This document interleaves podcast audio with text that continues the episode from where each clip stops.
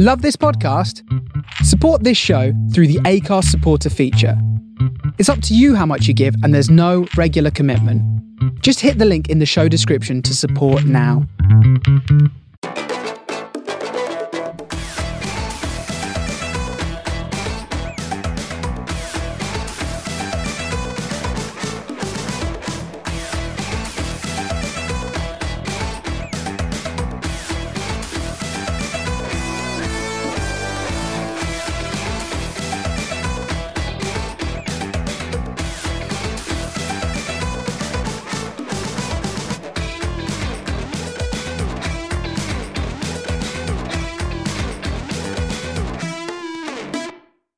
Listeners. You've got Adam, Jim, and myself this week for our penultimate episode before we have a little break. We'll be discussing a fine away night at Morecambe in the Cup, as well as a fine home game against Swansea. As ever, we've got a few listener questions, and we'll finish off by talking about what we could see at the end of this transfer window. And thanks for all the support at the start of this season. It's uh, really appreciated. So, yeah, enjoy the episode. Boys, are we good? Good, thanks, Jake. Jim, you well? Yeah, good mate. Just doing a bit of a last minute prep. So apologies. I might be quiet for five minutes. No, no, it's fine. Not a problem at all. I, yeah, well, I know you were both on yesterday, but it was a good day, wasn't it? Yeah, as good as it's been for a long time. That yesterday. Yeah, very much so. I think you, you just said then before we started recording. Don't remember the last time we were that dominant at Deepdale. No, second half, completely, completely controlled the game. It's good to see. Yeah, it was. Yeah. It absolutely was. Thought in terms of tactically, I think they played straight into our hands. It's like it's perfect for us like yesterday. In terms of how we've been used to watching North End play over the past three or four years, in terms of the high press, you know, retrieving the ball in the in the final third, you know, putting them under copious amounts of pressure. I thought it was perfect for us because of the way they played. You know, they they were trying to play sort of total football with probably not the greatest side in the world.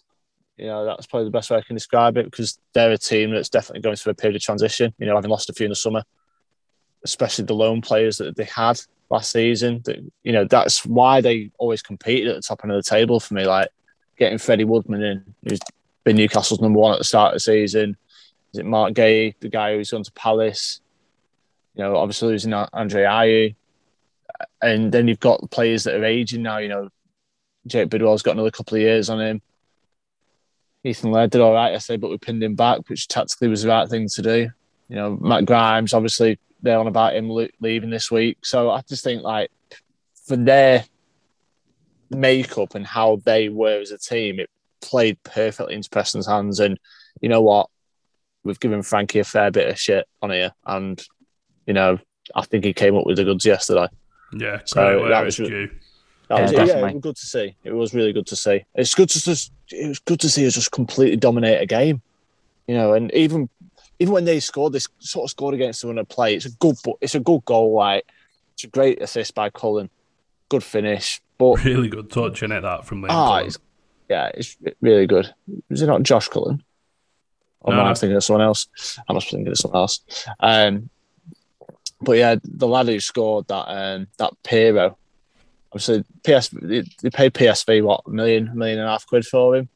So got a good pedigree. Can see him scoring probably ten or fifteen this season. But credit to our back line. Thought they dealt with him really well. Thought they dealt with every single challenge that Swansea threw at us yesterday. I thought we did really well with it. So yeah, yeah, it's not it's not been many times I've come off a game and thought, yeah, that could have been more. You know, I've won three one against a team that was in the playoffs last season. to be like, fair, well, I'll, I'll take you back to Peterborough the other week. I think that was another one. It's been Yeah. two two good home games. I think going back to what you're saying, Jimmy, I think the way we played yesterday has been part of our DNA for longer than that. I think. Like even remember in the championship we were playing teams who wanted to pass it around and play on the ball, like Swindon in the final.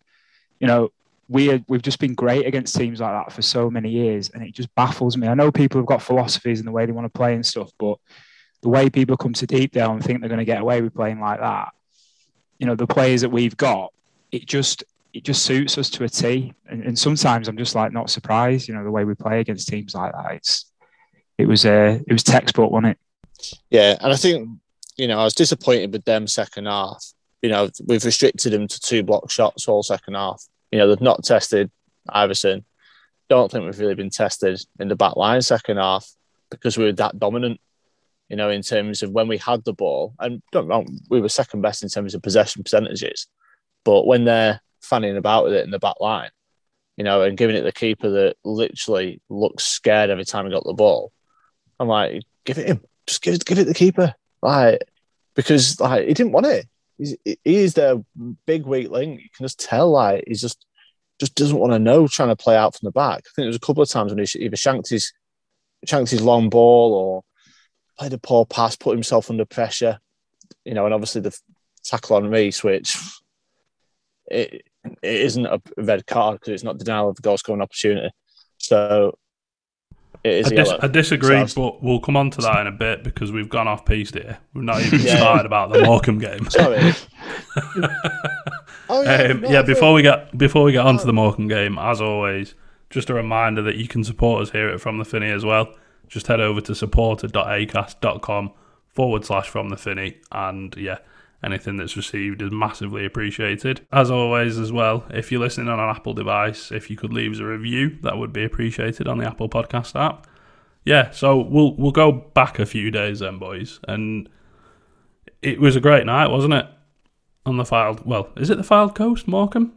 No, Mm, Morecambe Peninsula, whatever they call it. It's um, oh, what's it called? That bay. Morecambe Morecambe Bay. Bay, Oh, yeah. no, no, I just need to go to bed. Oh, Jim.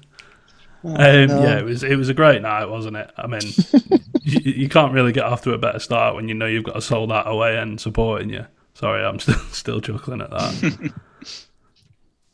I think um, it's almost gone down a little bit of f- like social media folklore that game the other night. The way that everyone was, because I, I wasn't there, but everyone I spoke to has said that it was like a quality quality night. So, and it looked it, you know, when the fourth went in and everyone was on the pitch and stuff. It was, it was, uh, it was good to see. You're asking the wrong person because I weren't there if I was on childcare duty, but I, I was in the same boat. Like everyone I spoke to said, it was just full of wrongings. so, like, everyone seemed to have a good time, didn't they? So, Yeah, no, Uh, it was it was great, and, and the noise was from start to finish was brilliant. To be fair, all around the ground as well. It wasn't just the away fans. I think give the give the home crowd some credit. Thought they were they were very good and got behind the side very well. Um, but I mean, when you one 0 up inside seven minutes, it doesn't really get much better than that. But the home attendance record yesterday, Morecambe. Get Sheff Wednesday. Yeah, they won as well, didn't they? 1 1 0, yeah. Yeah. So I think it's a good result against them because they'll do all right this season. I think, you know, from watching bits of the game back, Stephen Robinson's got them well organised. And I think what he came out with after the game, he said, like, footballing wise, they were probably the better team in for large spells. And everyone I spoke to yesterday didn't really disagree with that. They said, like, they played, you know, they played some good football, Yeah, you know, probably un-Morecambe like, if that's the term you want to use.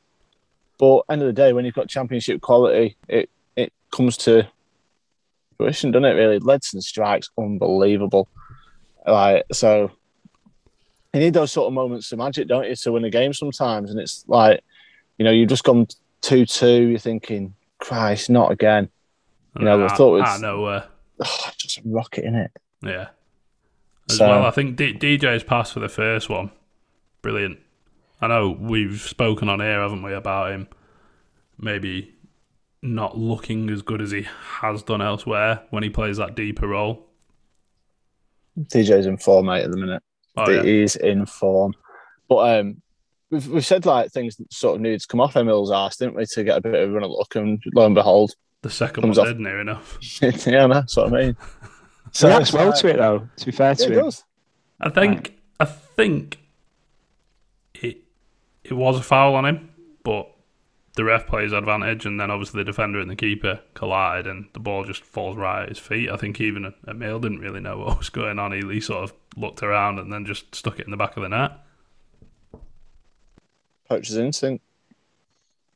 No complaint. None at all. None at all. I it's, think it's good. It's a good draw as well for us. Like you know, it gives us a real opportunity to get into last sixteen. You know, and give Frankie a bit of credit again here. Christ, is he twice in a podcast? right. Um, he's attacking cup competitions, isn't he? Uh, the squad he's putting out. Yeah. He's not, you know, under Alex Neil. Like everyone complained about. I think that City game was was a bit of a joke. Like in terms of, I think he made nine changes something that night, didn't he? And it's like, well, just takes away the little bit of spark from the cup. But Frankie's attacking it. He's playing a decent team. We don't get any prize money, which is a shame. I think you mentioned that last week, Brownie. Um, but I think it's. day, Um, I think you're happy taking a lower league team at home. I mean, you obviously want a big team at home anyway, but you'd Mm. want a big team away, and you like to think that if you get through the next round, then you're kind of more or less guaranteed a big tie, and then you know you're a bit further along, and it's a good opportunity to give players a bit of a run out who haven't been playing, like Cunningham and uh, even Rafferty got a game. Deck, who I think, don't know for the second goal. I don't know. He's a weird one, Deck, because he's like, he's not. He doesn't look commanding, does he? Things seem to go through him. You know, when he has a, a well, shot that and stuff, literally and did go like- through his legs, Yeah. didn't it? and it's just like I think that's where question marks on for him really because there was that stat about number of shots against him compared to goals and stuff, and I think you know obviously he's rusty. I'm not gonna not gonna have a go at him, but it is just something to point out. Um, but yeah, I like the home draw. To be honest, I'm happy with that, and we'll see what happens next round. I'm gutted it's not away. I'm so gutted it's not. Cheltenham's a big tick for anybody. I'm so annoyed. Just wanted to, to be reversed or something. I just, we just need like can't even get Arsenal away. Well, can we get Arsenal away? Oh, we could do if they Could beat do, yeah. Play. To be fair, I'd love Arsenal away at the minute the way they're I was, playing. I was going to say, would you would you Absolutely take awful. Arsenal or would you take the Cheltenham home draw if it meant we got Arsenal away in the next one? Oh, 100 percent, mate. Oh, 100 percent. That used to be the big one, didn't it? In terms of gate receipts, that was the big one. If you got that, you Well, were they'll still quitting. They'll still get 45,000 on, won't they? Because there's nothing better to do. So, and we we get 45 percent of the gate receipts. Sound. That'll um. Trevor will be happy about Trevor, that. yeah. yeah. Be able to put a bit more fuel in his chopper so that, that those north end. excuse, excuse me. This is a family podcast. You can't be saying that. I knew I'd get him back. I knew I'd get him back. Fuck's sake, Jim. um, yeah, and then obviously the coming on. oh, that tickled me. That that was a good one. Not as much as it's tickled me. Um, oh God. Yeah, on, on to the fourth. It's uh, again Emil's involved in the Emil is involved in the build up. He's not involved in the build up, and it's great work from both wing backs. Obviously, Greg getting down and getting the ball in. I think it's Potts that it takes a nick off, or take he gets Yeah. a touch to it, and then obviously Sepp just absolutely slams it home, doesn't he? Yeah, he enjoyed that one as well, didn't he? Yeah, he was brilliant after as well, coming over and swearing in his Radio Lancashire interview. It's a good job it wasn't live. I love him. Yeah, I love him. He's such a good character. And yeah, I've seen a few people say, "Oh, let's get him permanently." Let's. We've got absolutely no chance of getting him permanently. Let's just get that right. You know, he's gonna. He's gonna be.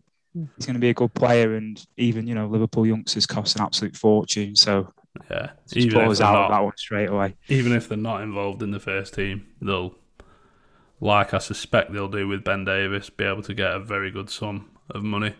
Yeah, we'll come back onto the Swansea game then. Can't really remember where we got up to, to be Yeah. fair. Just uh, just on that we're set. right? This is how mental Liverpool is, right? Liverpool sold a keeper this summer, Kemil Garab Garabara. Oh, I can't even say his name. That's how. Grabara. That's him. Guess how much they've sold him for to Copenhagen?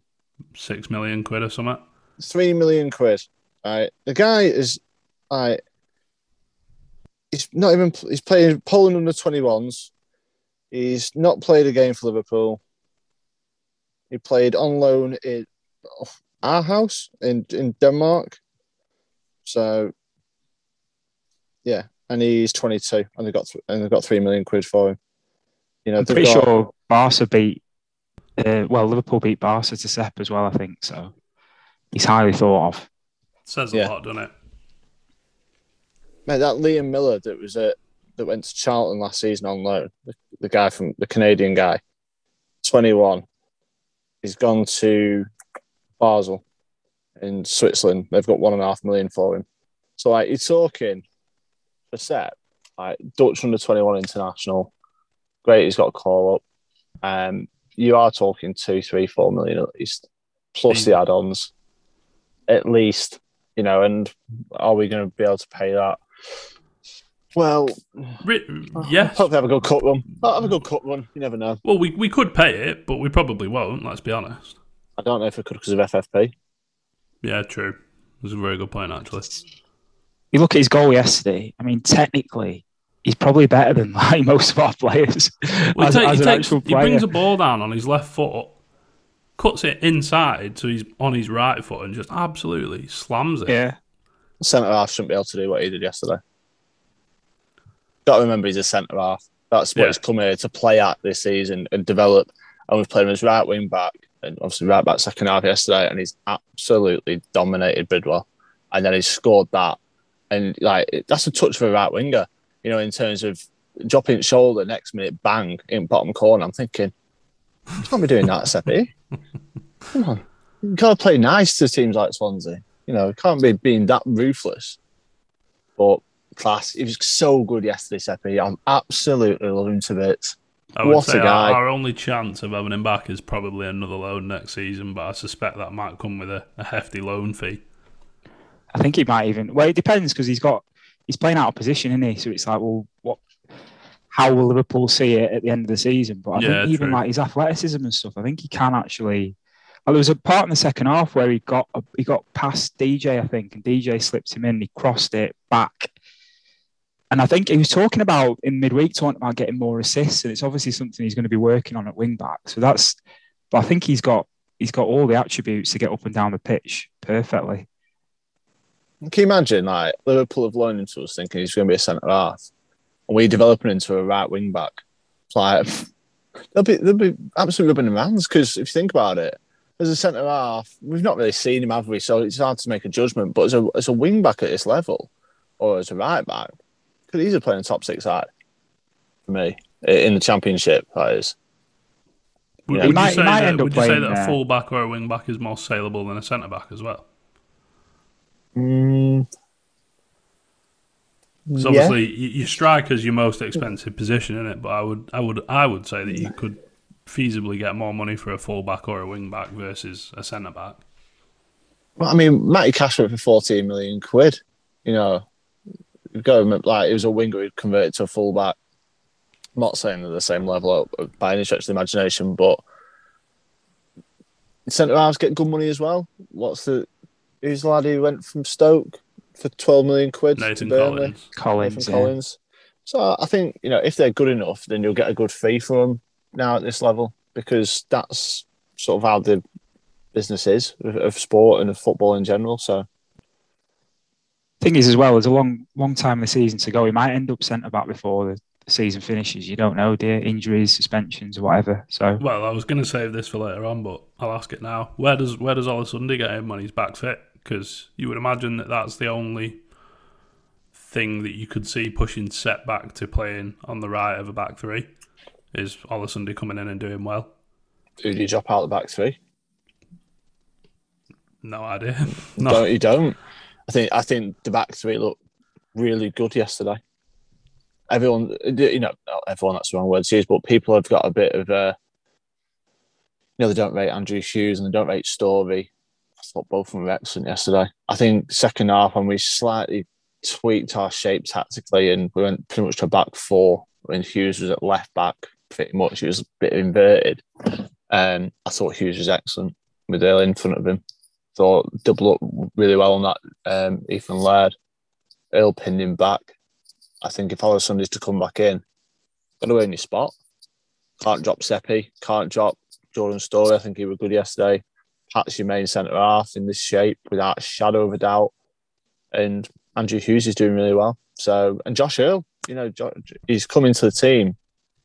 His last two games in the league not and looked has looked place at all, has it? no, I think last season, like, he looked good at wing back. Got, I think he played wing back one game, really good, and then went to a left back game after and got torn a new one. Forgot who he was against at home. The It got- the wing back game was a midweek one, I think, wasn't it? Yeah, Away. yeah. was it Barnsley? He had a mm, shot, Might- didn't he, might later have been, on? Yeah. Yes, and then we played someone on the Saturday at home, and he got it got torn and he went at left back because they went back to a back four. Because I don't think he's a left back. This is my issue. I don't think defensively he's great. He works hard, and he tracks back, but uh, he's One v one. one v one is Mm, iffy. yeah. isn't he? Yeah, Really? because he's a wing. Because he's a winger. That's how he's been all the way through the academy. And like, obviously, Alex Neil put him in at left back, and don't get me wrong, he had a few good games. But as soon as he comes up against a, a good side and a good winger, then it, it doesn't look great. But I think playing as a wing back, he's got that support of a, I suppose, a natural left back behind him that's playing at at uh, left centre back. And I think you can double up in a way on, on a winger at that in that sort of shape. So I think it works for Josh Earl you know, and I think this shape, this is probably where he's going to be at his best because obviously second half we'll come on to it tactically in, in a minute, but he practically became a front three, and that's how it pinned Laird back because he was that high. And you look at the SofaScore sort of player positions, literally he's as high for the game as Maguire and Riis pretty much and DJ in like a four. It's it's bizarre when you look at the player positions. I urge uh, anyone to have a look at it like, but just shows how tactically I think we adapted that game yesterday and it fit perfectly for us. No, I completely agree. And you know, we just mentioned Andrew Hughes there. He had he created half a chance for himself from I think it was a long throw from Sep. Um, like a half acrobatic overhead kick. I think that goes in. If he connects with that properly, that's early goal of the season contender. However, obviously he didn't. So I remember saying at the time, going, "Was, was that Hughes?" Um, you've got obviously Emil's sort of chances that he had um, before the goal came. I think an effort just from in inside the box, straight at the keeper. But what really impressed me and what stood out to me about that, he he gets powerful shots off with very little backlift. It's really. I remember watching uh, Jim. I don't know. Did you come on the episode with the Randers assistant, or was it Ollie? No, it's just you and all. when when we were talking to him and having watched the highlights before that from Emil's time in Denmark, it was one thing that me and Ollie sort of highlighted was the way that he can just like unleash a shot with tons of power without actually any backlift at all. Yeah, I think when you watch the highlights back, he's had three really good chances first half. Obviously, he scored the last, but the first one is that literally snapshot. You know, really good power on it. Literally one touch, bang. I was like, yeah, you know, it's So good it save from the happened that keeper. quickly. I was surprised. I thought when it fell to him, I thought the he's keep- going to take a touch here. Mm. Tried to keep the ca- tried to catch the keeper off guard, Yeah, and it's a good save from him, even though he's really poor yesterday. Their keeper Benda, and then the second, se- the second one, he's got too much time, and I know that sounds really strange because you can have too much time as a as an attacking player because he's one v one, and then his touch is his touch is good, but then he probably takes that extra touch when he, he could think- get an early shot and get put it across the keeper, and you know what if it goes in. I think Right. he he was surprised by how quickly the keeper was on him. I think personally, I don't think he was expecting to touch. come out off the line that much. took an extra touch me. Like, if he gets his shot away early, like, it, it's a goal for me. The way he's finishing at the minute, it, but when you watch it back, the, like, the shot power is just nothing. It's like he, he does seem surprised the keeper is where he is, like, and it's like what what do I do? So, but end of the day, like his finish for the goal he scored is absolutely top draw. Like you know that was breaking the net. Sep's reaction. I was just going to say, I think? I think George tweeted yesterday saying like that that was taking the back of the net out that shot. It's Sep's reaction. As soon as it lays his foot, he's got his arms in the air because he just knows where it's hitting. Well, there's that picture in there where he's just stood It's like class. that as Emil's hit the ball. It's class that. So I think the good thing for Riis is he scored five in seven, and we're still sat here thinking he should have done better or he can do better. Yeah, So imagine, imagine when he's at full tilt, what he's going to be like. I think Maguire actually helps him a little bit because Maguire can drop off, and then DJ in the ten as well. They can both just slip balls through to him constantly, and if you've got someone like Brown in there, he can't do it, and Evans, Evans can't do that either. And I think Maguire really complements him, and especially Sure. when like yesterday, because you can just slip balls in behind, like the penalty incident. He's, how Well, fast was he for that? You know, The the one v one, the one v one that he missed. It's just it's a lovely little dink through from Shawnee, and obviously Emil does really well to beat his man. And then obviously we've talked about the the chance going going to beg him, but. I thought Shawnee and DJ yesterday were absolutely fantastic. For me, DJ was man of the match. I'd agree with that. I think Shawnee was great. Just picked up loads of pockets on the left side. Um, for what look at his heat map, like in terms of where he's played yesterday, he's he's pulled left and just let Emil loose on him basically, and they clearly targeted that lad who came on as a sub, that Brandon Cooper. He's had an absolute nightmare yesterday. He's been absolutely torn. Um, Shawnee was really good. Like the flick ons he won and stuff like that. He's won five out.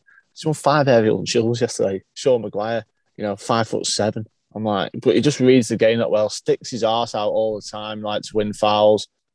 Just The, the one for the does. the one for the goal for Emil's goal. Obviously, it's a ball in from DJ, and he looks like he's going down, but then he just sort of sticks a leg out, gets a toe on the ball, and obviously it falls at Emil's feet, and Mm. we're, we're two one up.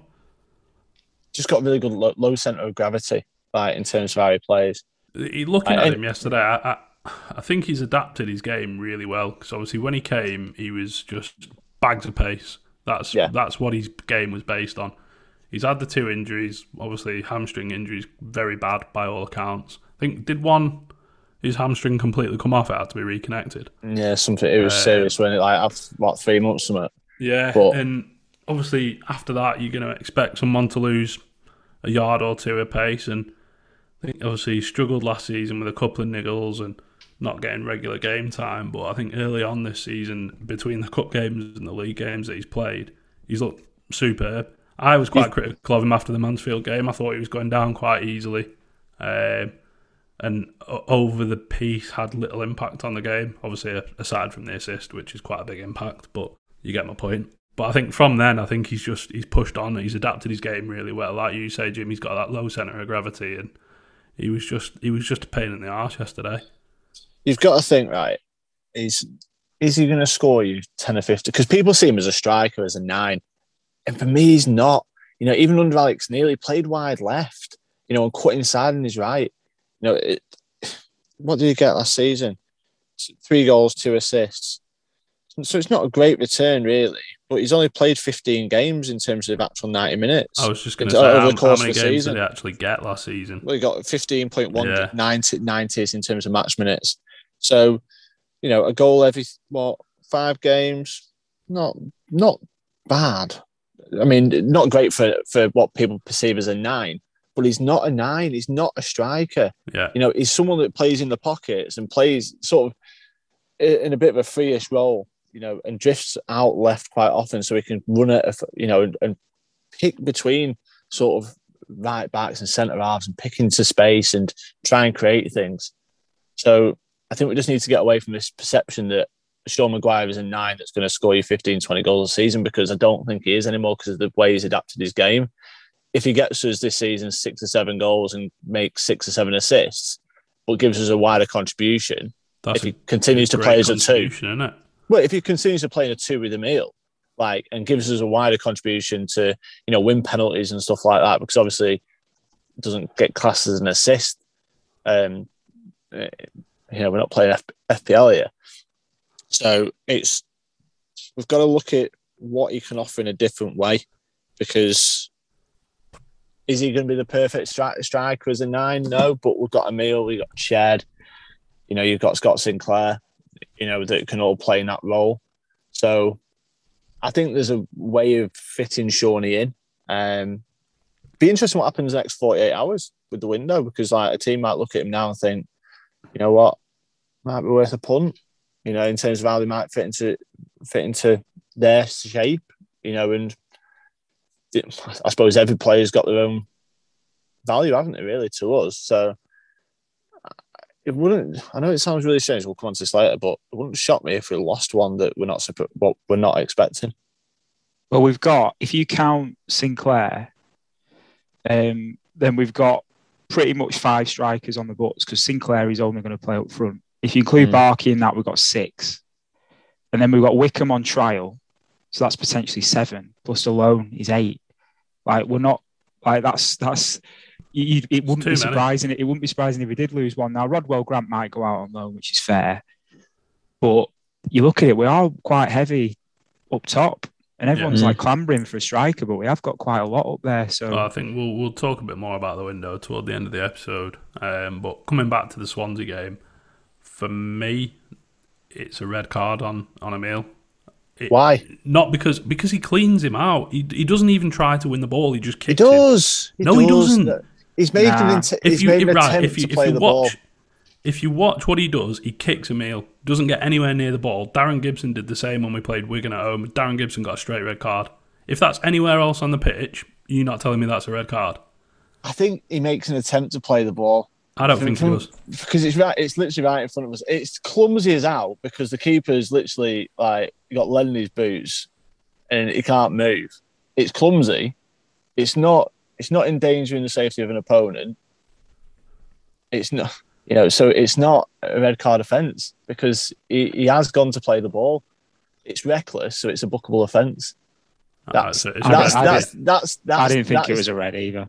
That's the letters of the law. It's it's reckless as a challenge. It's not endanger the safety of an opponent. So it's a it's a it's a yellow cautionable offence. It's not a red, and he's not he's not denied denied a goal scoring opportunity. So it's it's a booking in the, in the wording of the laws of the game. It's a bookable offence. Like people around me, go, why is it not a red? I'm like, it's not it's not violent conduct. So you know, it's it's yellow. You're too far it- away, Jake. On it row yellow. in row 326 of the Tom Finney stand with, your, with your binoculars out. It's um and my flask and my and blanket. your, your tartan blanket, yeah, and your sandwiches.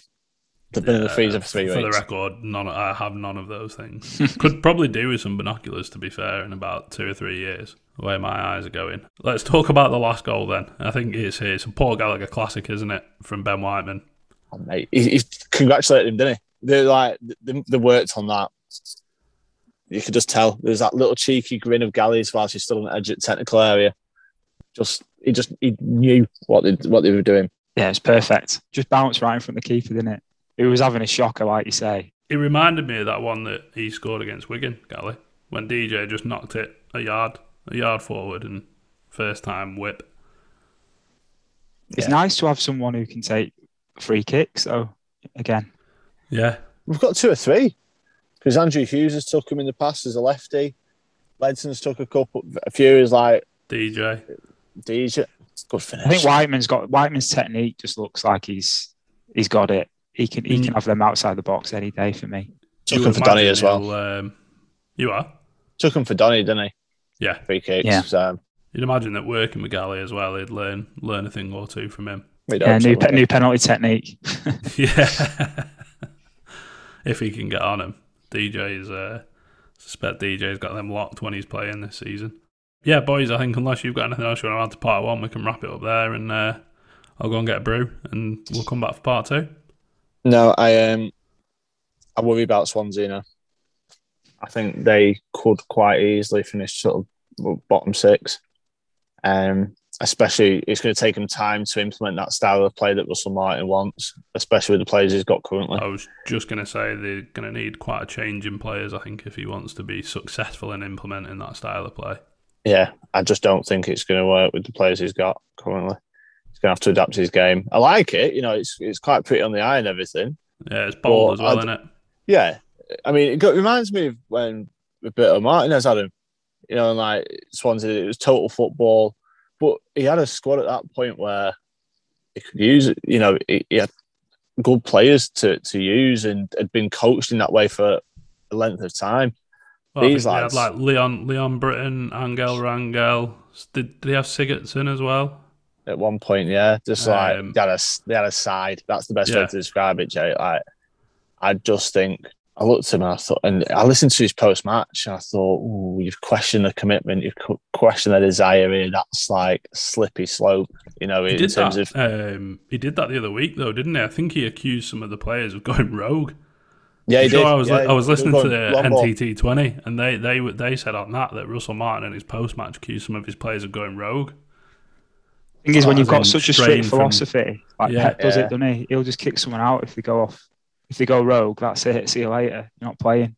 So when you've got think strict they- philosophy like that, Yeah. yeah. They- I think I think when you're at Man City, that that works, but I'm not sure it'll work at, at Swansea City. Yeah. No, especially like I get it in terms of having a philosophy, but you've got to be adaptable as well in the championship because there's some good teams at this level, and you know there's teams like us that people perceive as being an average an average side, but have got it in the locker to do a performance like yesterday and put a performance in like that. You know where they can high press, they can literally run for ninety minutes. Because I thought we looked fit yesterday. I don't. Someone mentioned last night that the reason that we might have been looking a bit, a little bit leggy for them first couple of fixtures was because of the amount of work we've done in pre-season on fitness. I thought maybe it's just coming to fruition now in terms of how fit we actually are. You know, obviously that Peterborough game last week, and everyone's absolutely on their arse at the end of the game.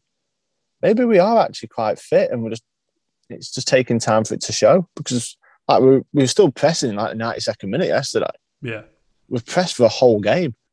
So just food for thought. One one to keep an eye on, I think, over the, the coming months. Uh, Mm. But yeah, on that note, it's time for a brew. I'll see you in part two.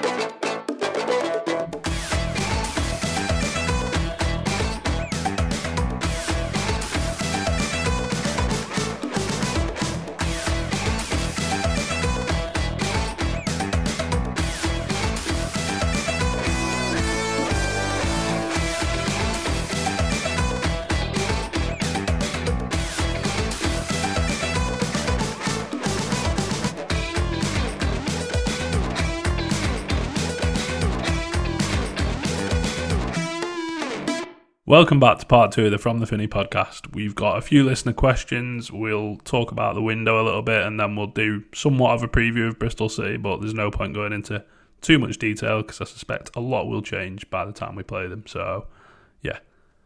Boys, first question Where does Alan Brown fit into this side when he's fit and ready to return? Thought the first question was going to be when you were going to tell us about doing a Bristol City preview without either of us doing any prep on Bristol City. Could you just drop that into? So thanks, mate. Um, Alan Brown, it's going to be tough, isn't it, for him?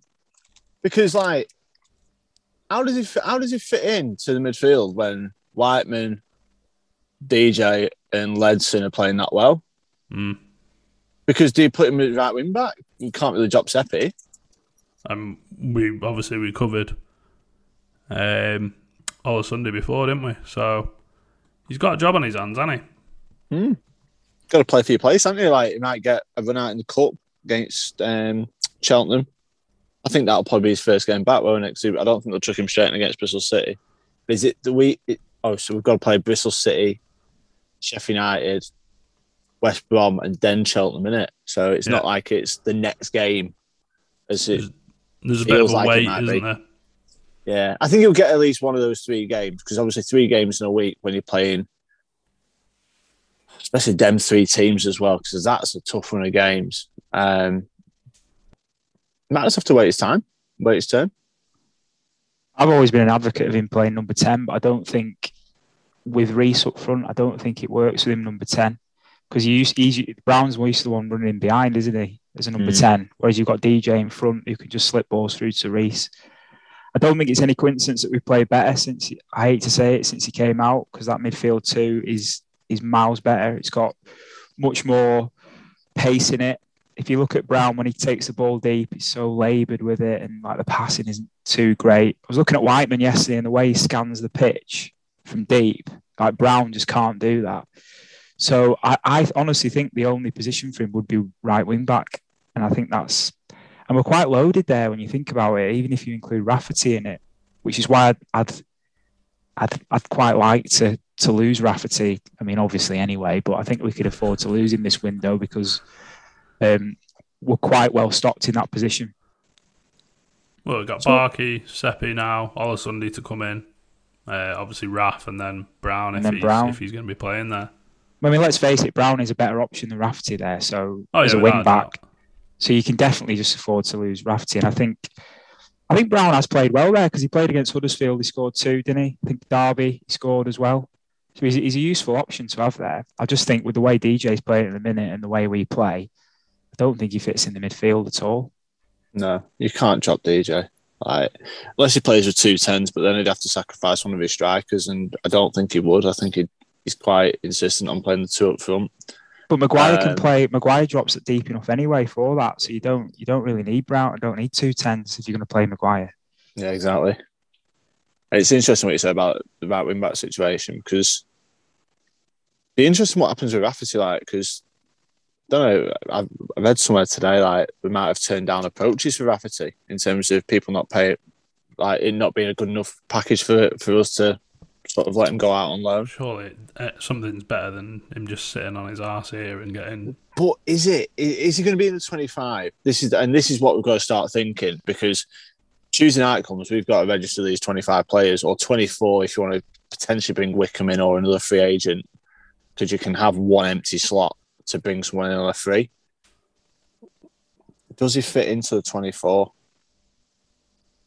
No, Or is he, and that yeah, if he doesn't fit in, you know, th- now this next sort of 24 hours is the time to sort of let them know, and then the agents, we should probably should let them know already, like, but the agents can then get to work because it's going to be chaos this next 48 hours. It, from Up and down every- the country as well, Uh, not but- just not just here.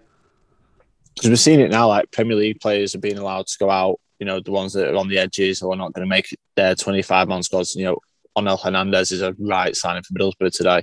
Yeah. just couldn't believe that when I seen it. But there'll be players of that sort of quality that aren't going to get in their squads in the 25 that are all of a sudden going to come available. A bit like McGeady when we got him. You know, it was like such a late call. Last chance saloon, that one. It. Yeah, and then it's like, do you want Aiden McGeady on loan for the season? Uh, yeah, yeah, we'll take that punt. Um, you know, and there's going to be players like that will come up over the next sort of 24, 48 hours, and we're just got to be on the front foot. If we can get them in and get them over the line financially, then you know, hopefully, and it does sound positive that the owner will give us the backing that they need. So He's been just- he's been flying around the place in his chopper, hasn't he? we've talked about his chopper enough in part one, mate. But um, yeah, and they're like it's one of them. If if there's money to spend, you know, on the right players to bring into the club that are going to help us try and get up the table and where people aspire us to be, then then great. If there's not, and we need to get people out the door first before people can come in, then we need to be proactive and get them, them that done tomorrow. Really, so, well, Monday when guys listen to this pod you know, that needs to be the day really in terms of like they're available. That might be why the players are out tonight. Might be a bit of a leaving do for some of them, you know, because they might be going out on loan or going out on a, free tomorrow.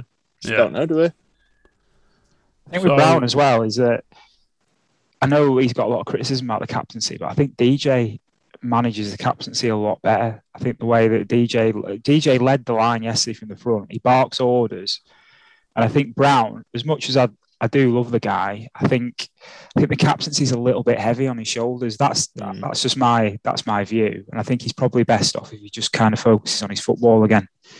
Um, and, What and more than happy. It made me laugh yesterday.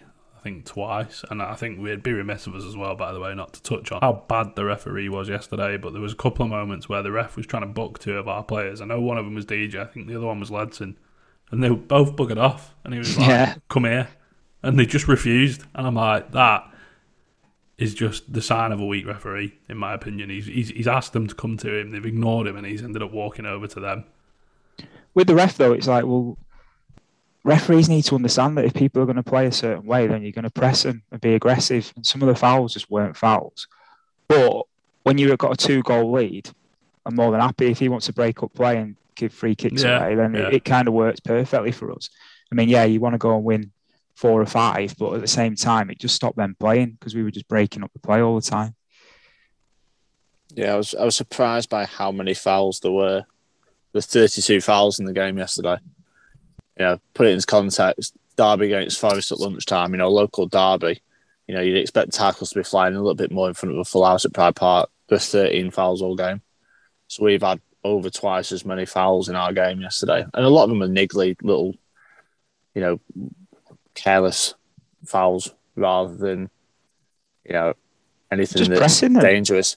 yeah, mm-hmm. I didn't. I, you know, I'm not gonna sit here and criticize the referee in too much detail because it's only his second. What is it? Second, third game at this level.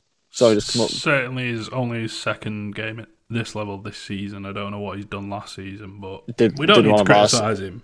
But did one of we ours last- Sorry, go It was definitely a penalty, wasn't it? It was definitely a penalty on Riis. Hundred percent, hundred percent.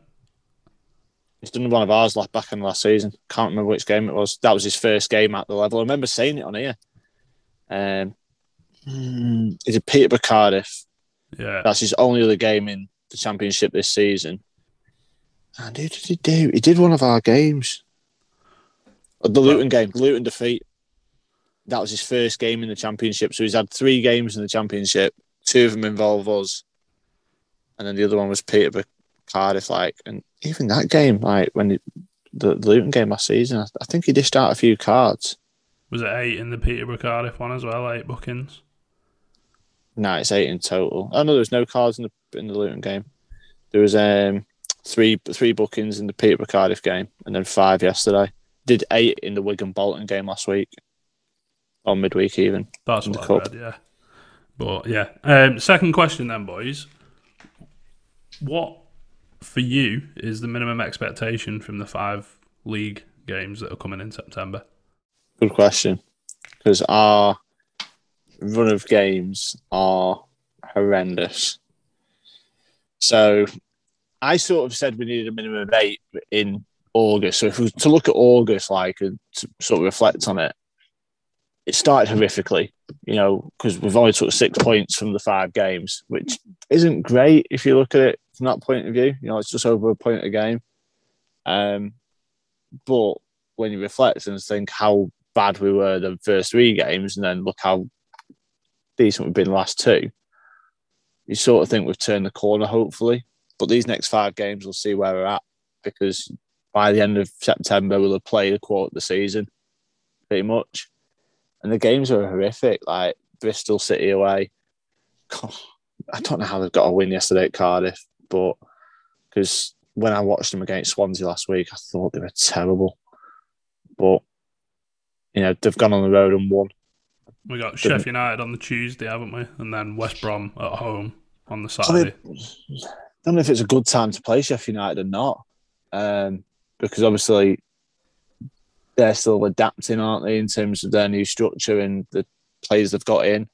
I think Um, has been quite outspoken, hasn't he?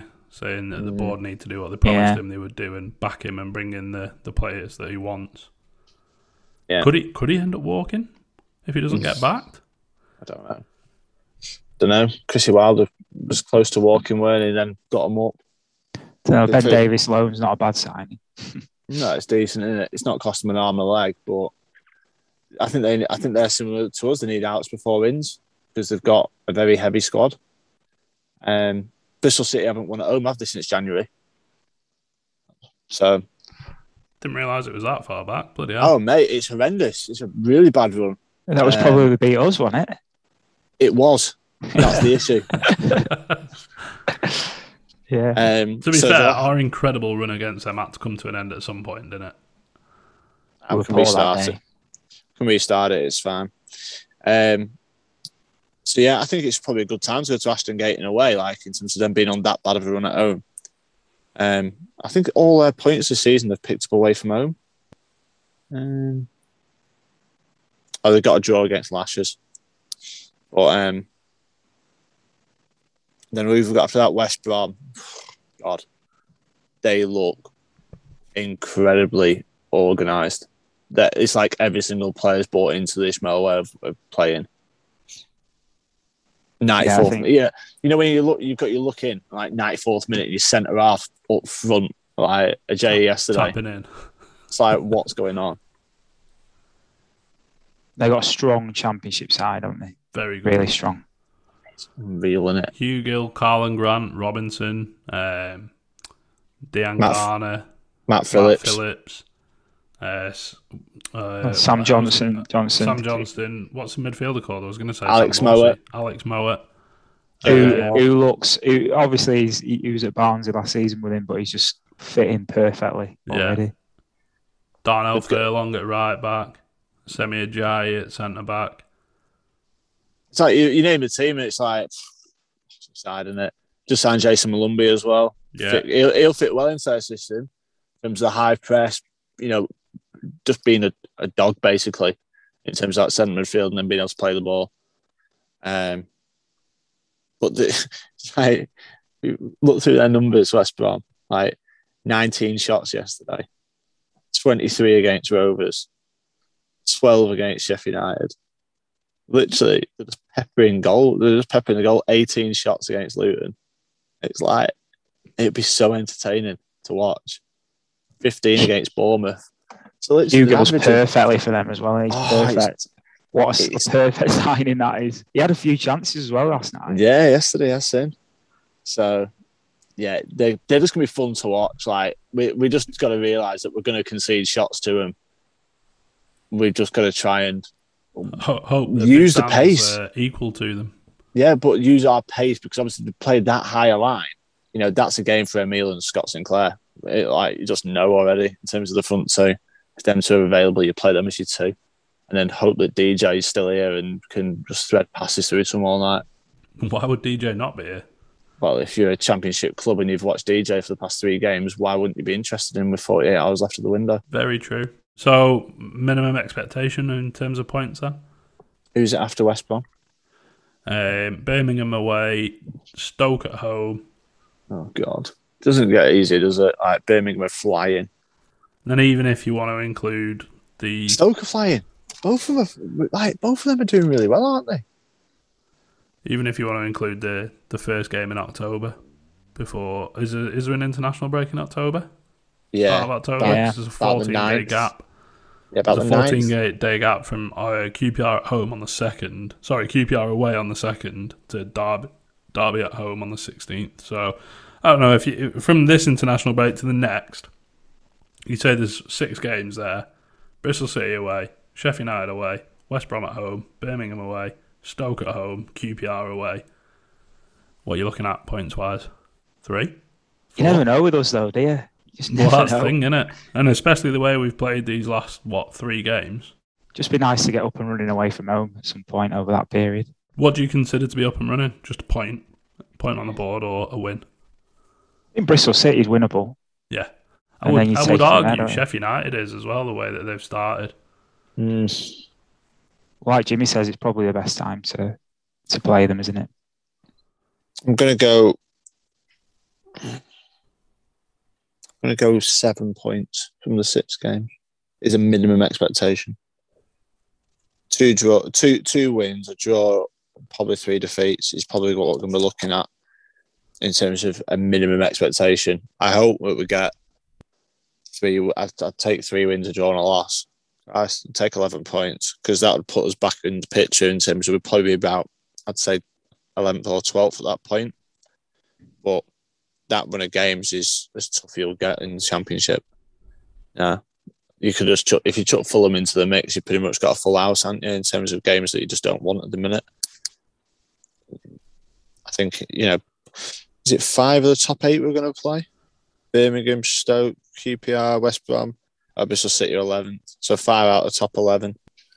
I know there's only five games going, you can't really tell much at that point, but, you know, Stoke, QPR, West Brom, all on 10 points and above. It's tough, isn't it? That's, you know, I know Fulham got, I know Fulham dick Stoke yesterday, but Fulham are going to absolutely battle a lot of teams this season. Let's be fair. And so they should. Mm. So they should. Um, this next one, I'm I'm going to merge it into the next section as opposed to a standalone question, but I will ask it as a standalone question. Um, it can just be the start of the next section about the transfer window. So constant talk about needing another striker, but where else do we need to strengthen to be more flexible tactically? Three five two might not work, but Frankie McAvoy has said that's because our current centre backs can't play in a four. I don't think he said that verbatim. I think it's words to that effect. But yeah, Did you not say that about Liam Lindsay?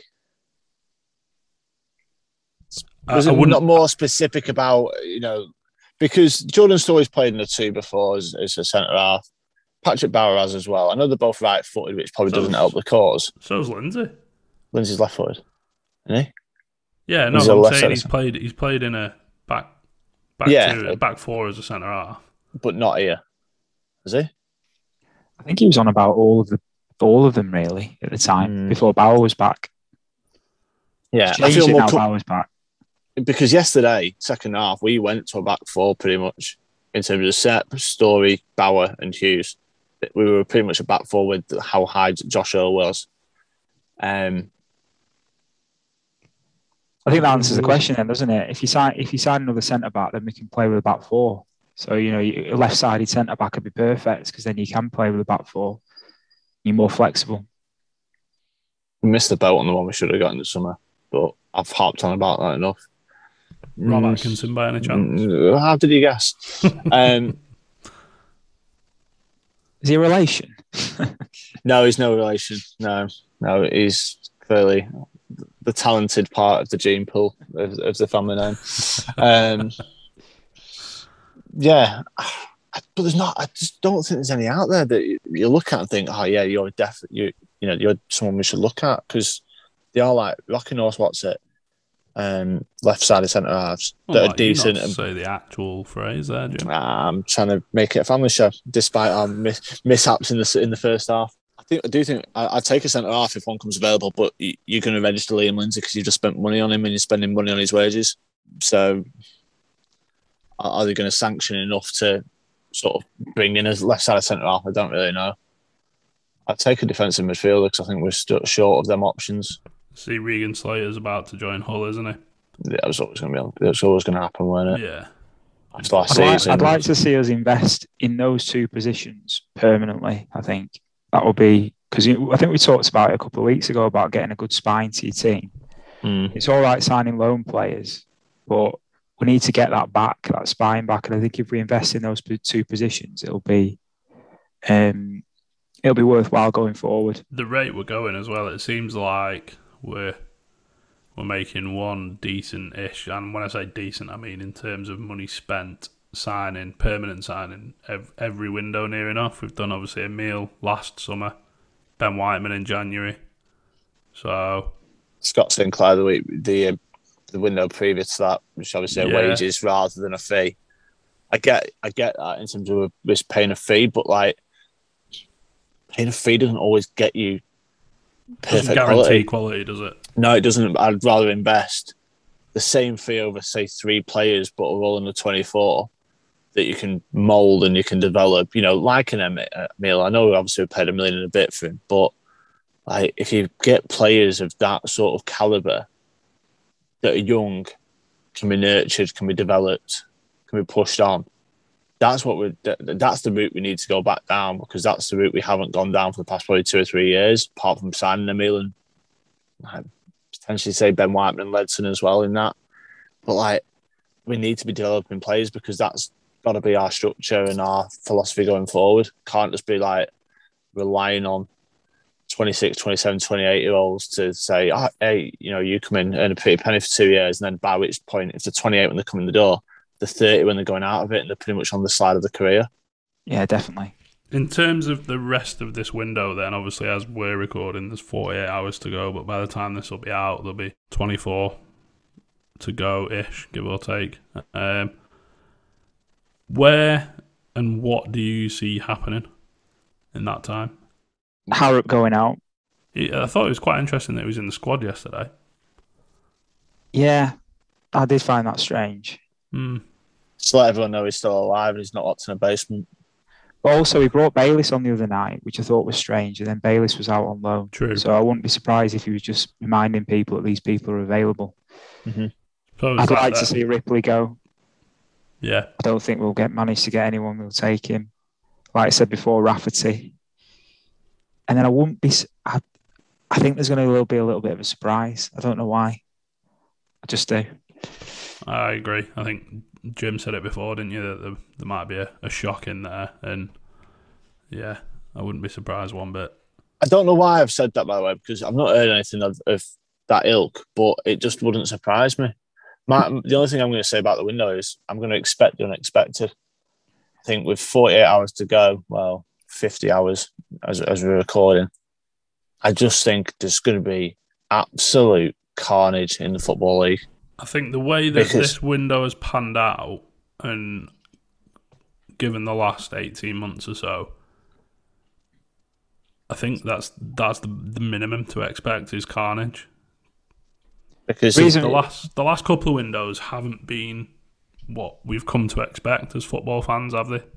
Which is understandable given the state that the world was in, but But it's like as soon as the Ronaldo deal goes through, that'll start a ripple effect because then you'll have two or three United youngsters that will go straight out on loan, you know, and it'll free up spaces in squads. it'll knock on, won't it? But Yeah, as well as that, you've got players like you know Jesse Lingard might leave, Dan James might leave, and that will free up places in other Premier League squads. Exactly. So if, if Lingard goes to West Ham, for example, likely as a West Ham player will then become available, you know, who'll then go to a football league club. Dan or he might- or James go to. Leeds or Everton, or I've seen him been linked with about three or four different clubs today, but he goes to one of them, and same again, and so on and so forth. So yeah, I suspect it's going to be a very, very busy end to Yeah.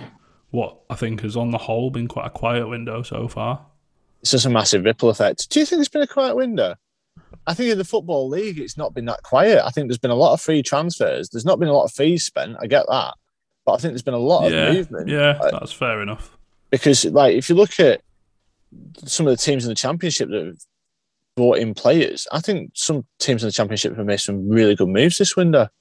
Like, and I don't think there's many that have brought in sort of less than two or three unless they're on an embargo. You know, Rovers have only brought in two on loan, and that's been in the past week. I get that. I think they're expected to be quite busy, aren't they, in the next day or so?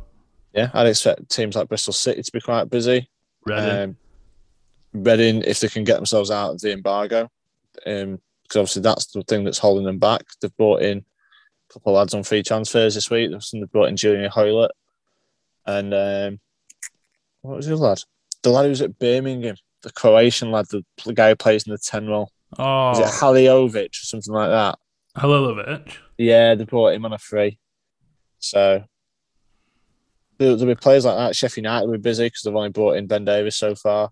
Do you think, just coming back onto North End, obviously we've still got Wickham on trial.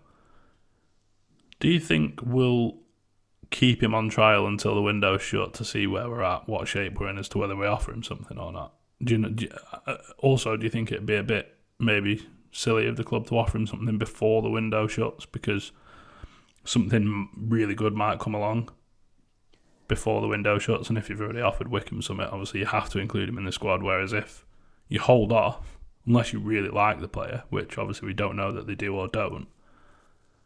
But if you hold off, you allow the time for something really good to happen, if that makes sense.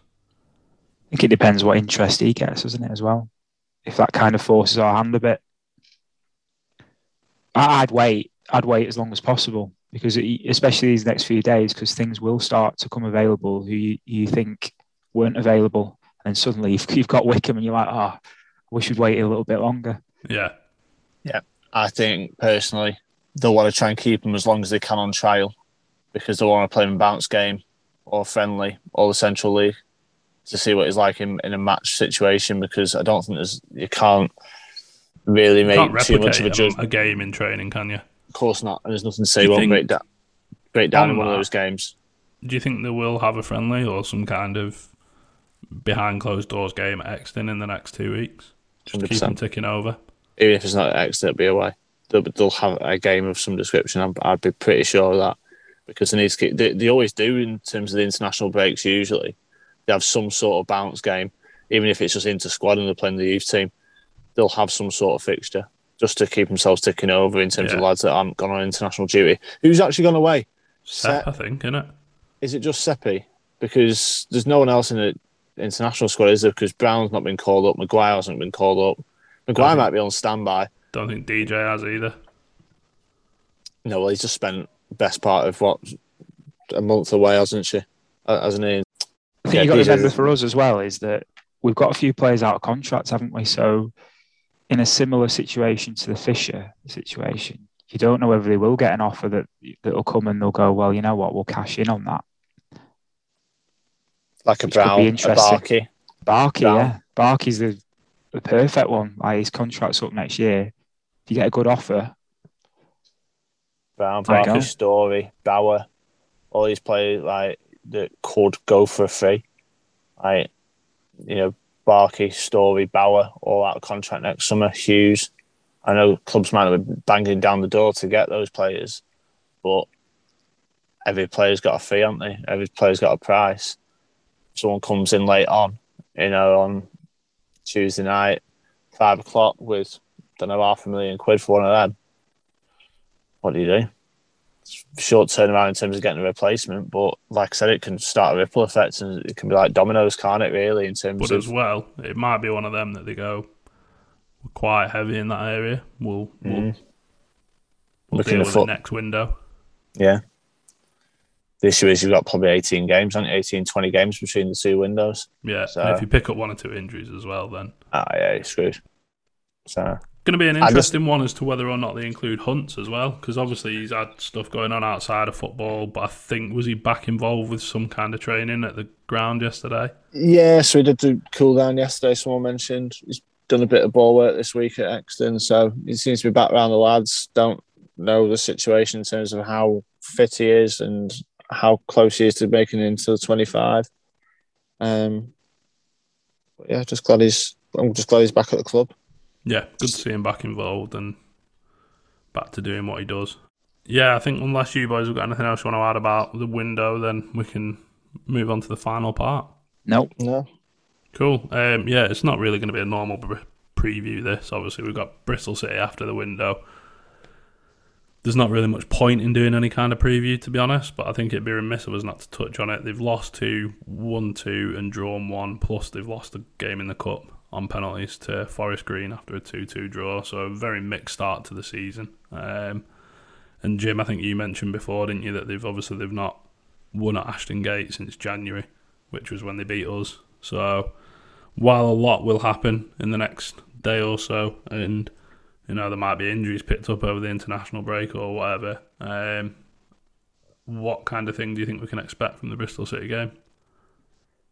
Um, they're very much a team that's in transition themselves. You know, let go of 18 players in the summer.